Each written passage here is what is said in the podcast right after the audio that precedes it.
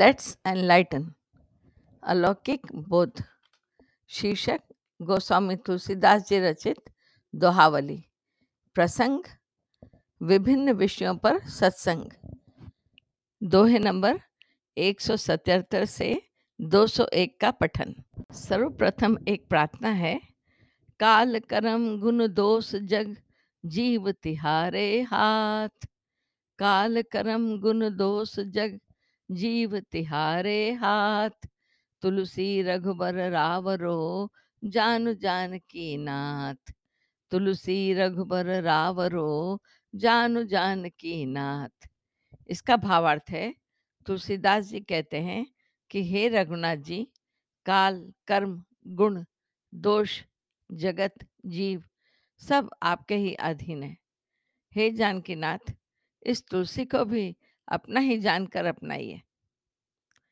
अब दूसरी प्रार्थना का दोहा है, रोग निकर तनु जठर पनु, तुलसी संग कुलोक रोग निकर तनु जठर पनु, तुलसी संग कुलोक राम कृपाल पालिए, दीन पालिबे जोग राम कृपाल पालिए, दीन पालिबे जोग इसका भावार्थ है, तुलसीदास जी कहते हैं, मेरा शरीर रोगों की खान है, वृद्धावस्था है और बुरे लोगों का संग है। हे राम, आप कृपा करके मुझे अपनाकर मेरा पालन कीजिए। यह दीन पालने योग्य है। फिर दूसरा दोहा है, मौसम दीन दीन हित, तुम समान रघुबीर। मौसम दीन न दीन हित, तुम समान रघुबीर। अस बिचारी रघुवंश मनी हरहु विषम भव भीर। अस बिचारी रघुवंश मनी, हरहु विषम भव भीर। इसका भावार्थ है, हे रघुबीर मेरे समान तो कोई दीन नहीं है, और आपके समान कोई दीन बंधु नहीं है। ऐसा विचार कर, हे रघुवंश मणि जन्म मरण के महान भय का नाश कीजिए।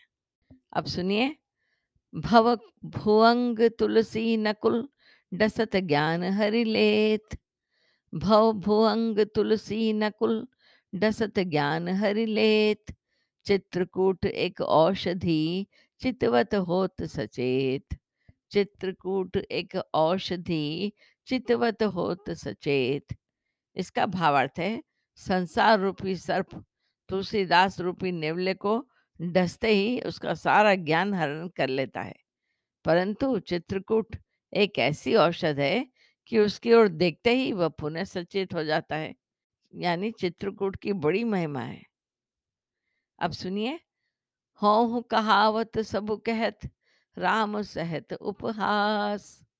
हूँ कहावत सब कहत, राम सहत उपहास। साहिब सीता नाथ सो सेवक तुलसीदास। साहिब सीता नाथ सो सेवक तुलसीदास। इसका भावार्थ है, तुलसीदास जी कहते हैं कि सब लोग मुझे श्री राम जी का दास कहते हैं और मैं भी बिना लज्जा संकोच के कहलाता हूँ, यानी कहने वालों का मैं विरोध नहीं करता। कृपालु श्री राम जी इस उपहास को सहते हैं कि श्री जानकी नाथ जी सरी के स्वामी का तुलसीदास सेवक है। अब हम राम राज्य की महिमा के कुछ दोहे सुनेंगे। राम राज राजत सकल धर्म निरत नर नार।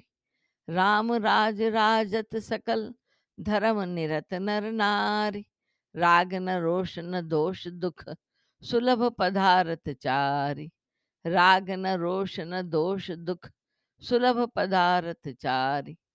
इसका भावार्थ है, राम राज्य में सभी नर नारी अपने अपने धर्म में रत होकर शोभित हो रहे हैं। कहीं भी राग यानी आसक्ति, क्रोध, दोष और दुख नहीं है।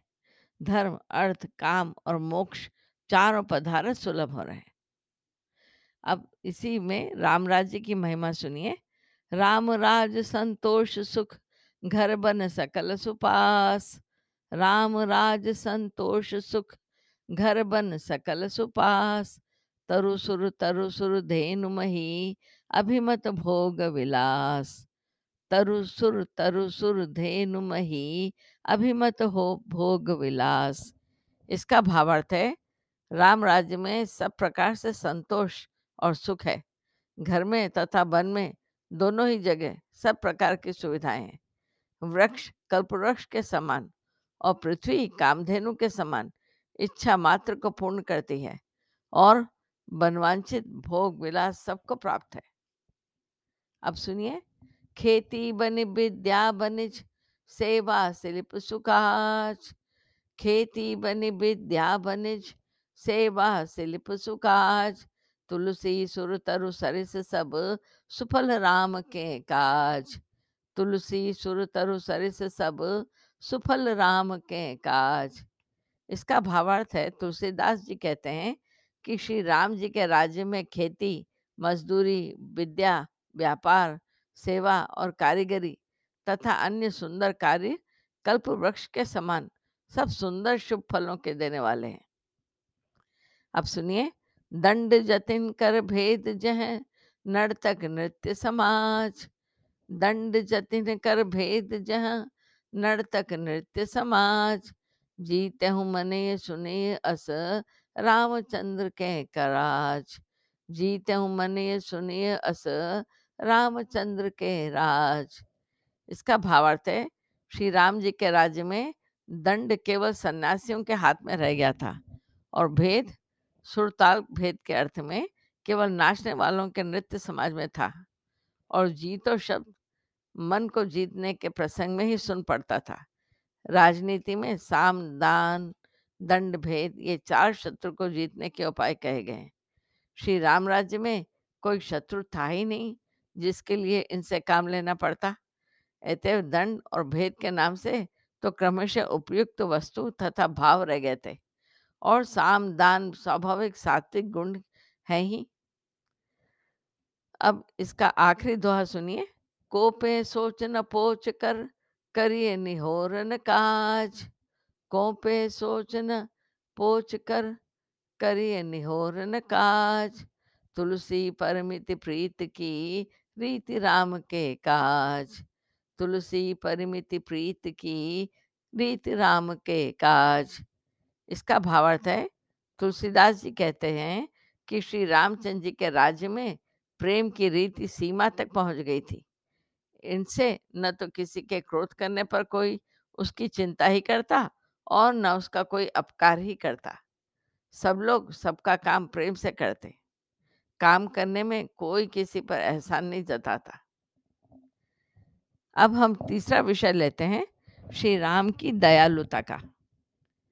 इस पे सुनिए, मुकुर निरखी मुख राम भ्रु, गनत गुण ही दय दोष। मुकुर निरखी मुख राम भ्रु, गनत गुण ही दय दोष। तुलसी से सठ सेवक नहीं, लखी जनि पर ही सरोष। तुलसी से सठ सेवक नहीं लखी जनि पर ही सरोष। इसका भावार्थ है श्री राम जी दर्पण में अपना श्रीमुख निरख कर अपनी टेढ़ी बाहों को जो एक गुण है दोष देते हैं और सोचते हैं कि तुलसी सरी के दुष्ट सेवकों को इन्हीं इन टेढ़ी भ्रकटियों में क्रोध न दिखाई देने लगे। अब सुनिए श्री राम की धर्म धुरंतरता पर एक दोहा। सहस नाम मुनि भनित सुनी तुलसी बल्लभ नाम। सहस नाम मुनि भनित सुनी तुलसी बल्लभ नाम। सकुचित ही हसी निरखी सिय धर्म धुरंधर राम।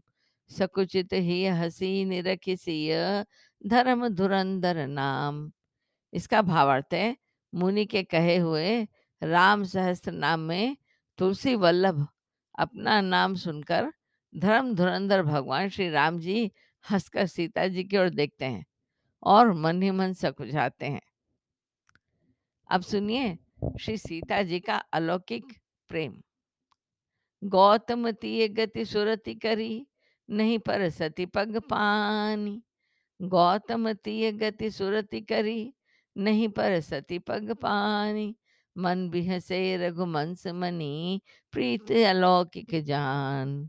मन बिहसे रघुबंस मनी प्रीति अलौकिक जान।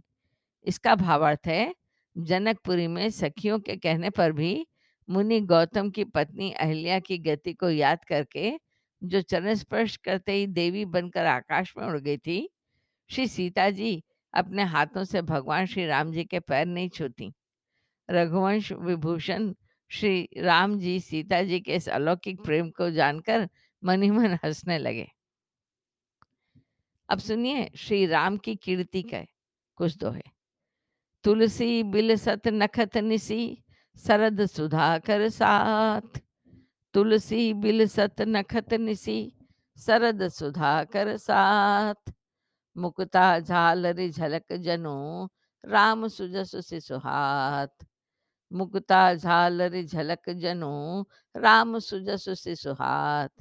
इसका भावार्थ है, तुलसीदास जी कहते हैं कि शरद पूर्णिमा के चंद्रमा के साथ रात्रि में नक्षत्रावली ऐसा शोभा देती है। मानो श्री राम जी के सुयश रूपी शिशु के हाथ में मोतियों की झालर झलमला रही हो। अब सुनिए, रघुपति की रति कामिनी, क्यों कहे तुलसीदास? रघुपति की रति कामिनी, क्यों कहे तुलसीदास? शरद आकाश प्रकाश शशि, चारु चिबुक तिल जास। शरद आकाश प्रकाश शशि, चारु चिबुक तिल जास। इसका भावार्थ है, श्री रघुनाथ जी की कीर्ति रूपी कामिनी का तुलसीदास कैसे बखान कर सकता है? शरद पूर्णिमा के आकाश में प्रकाशित होने वाला चंद्रमा मानो उस कीर्ति कामिनी की ठुड्डी का तिल है। अब सुनिए, प्रभु गुण गण भूषण बसन विशद विशेष सुबेश। प्रभु गुण गण भूषण बसन विशद विशेष सुबेश। राम सुकीरति कामिनी तुलसी कर तब केस।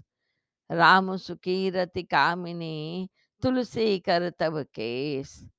इसका भावार्थ है प्रभु श्री राम जी के गुणों के समूह, श्री राम जी के सुंदर कीर्ति रूपी कामनी के वस्त्र और आभूषण है, जिनसे उनका वेश बहुत ही स्वच्छ और सुंदर जान पड़ता है।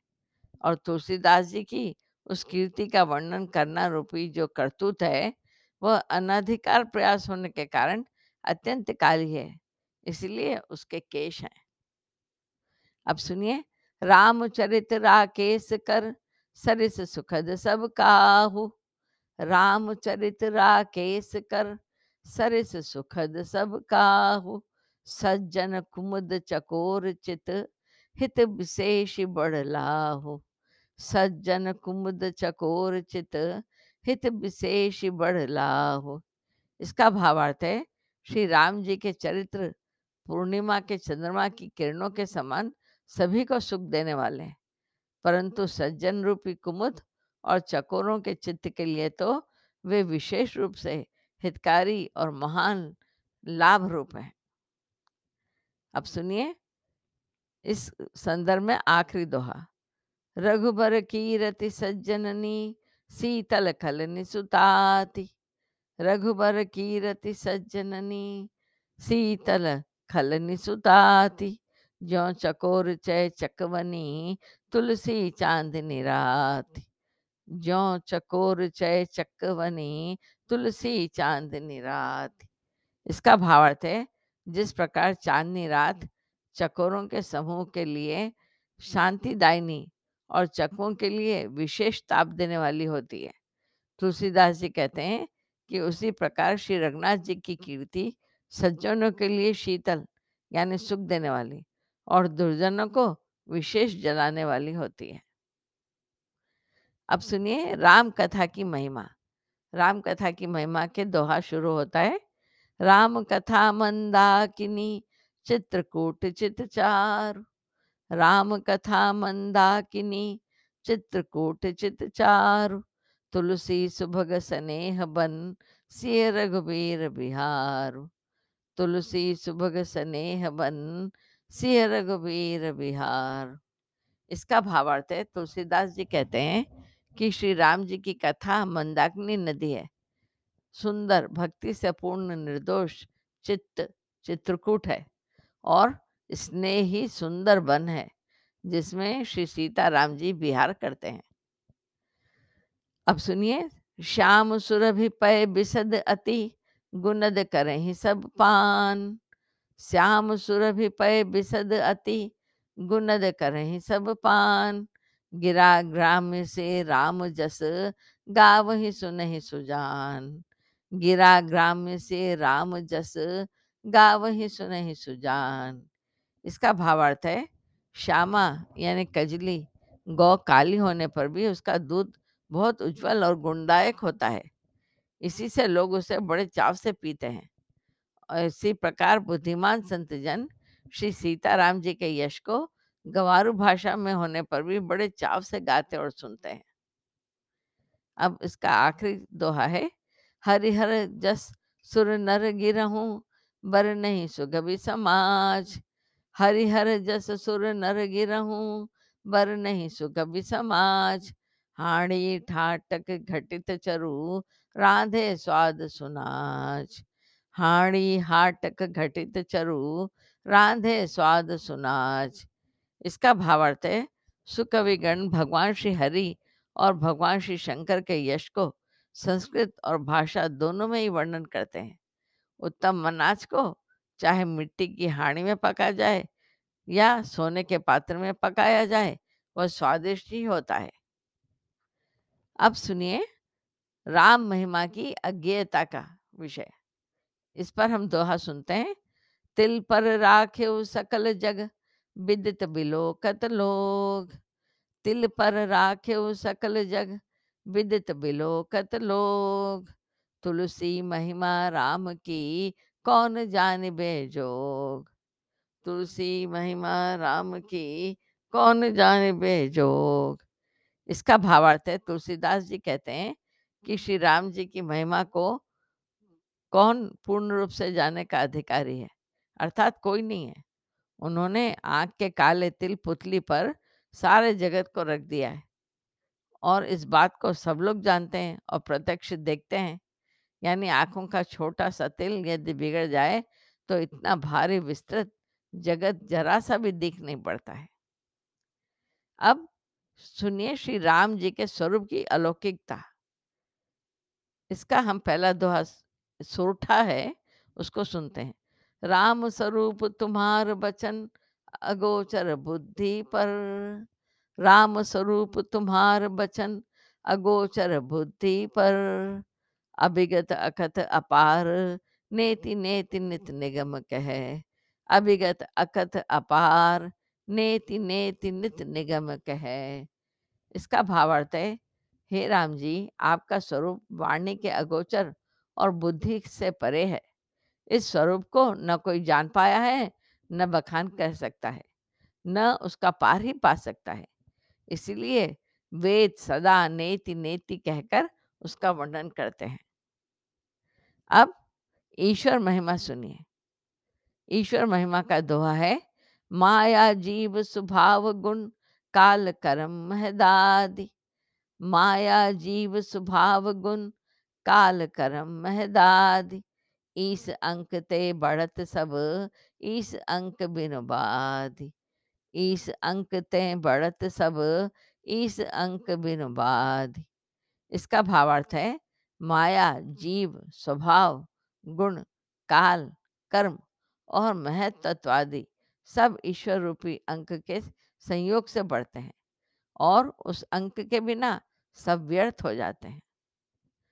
अब इस प्रस, अब आखिरी प्रसंग है श्री राम जी की भक्त वत्सलता। हित उदास रघुबर विरह बिकल सकल नर नारी। हित उदास रघुबर विरह बिकल सकल नर नारी। भरत लखन सिय गति समुझी प्रभु चख सदा सुबारी। भरत लखन सिय गति समुझी प्रभु चख सदा सुबारी। इसका भावार्थ है श्री रघुनाथ जी के विरह में उनके मित्र उदासीन सभी स्त्री पुरुष व्याकुल थे परंतु श्री भरत जी श्री लक्ष्मण जी और श्री सीता जी की दशा को समझकर तो प्रभु श्री राम जी के नेत्रों में भी सदा आँसू भरे रहते थे। अर्थात समस्त अवधवासी तो श्री राम जी के कष्ट से दुखी थे परंतु स्वयं श्री राम जी भरत जी लक्ष्मण जी और सीता जी के दुख से दुखित रहते थे। आज के इस दिव्य श्रवण ज्ञान को यहाँ विश्राम देते हुए, हरि की विभूतियों से अनुभूतित होते हुए, मेरा मृदुला चतुर्वेदी का आप सभी को सादर नमन एवं जय सिया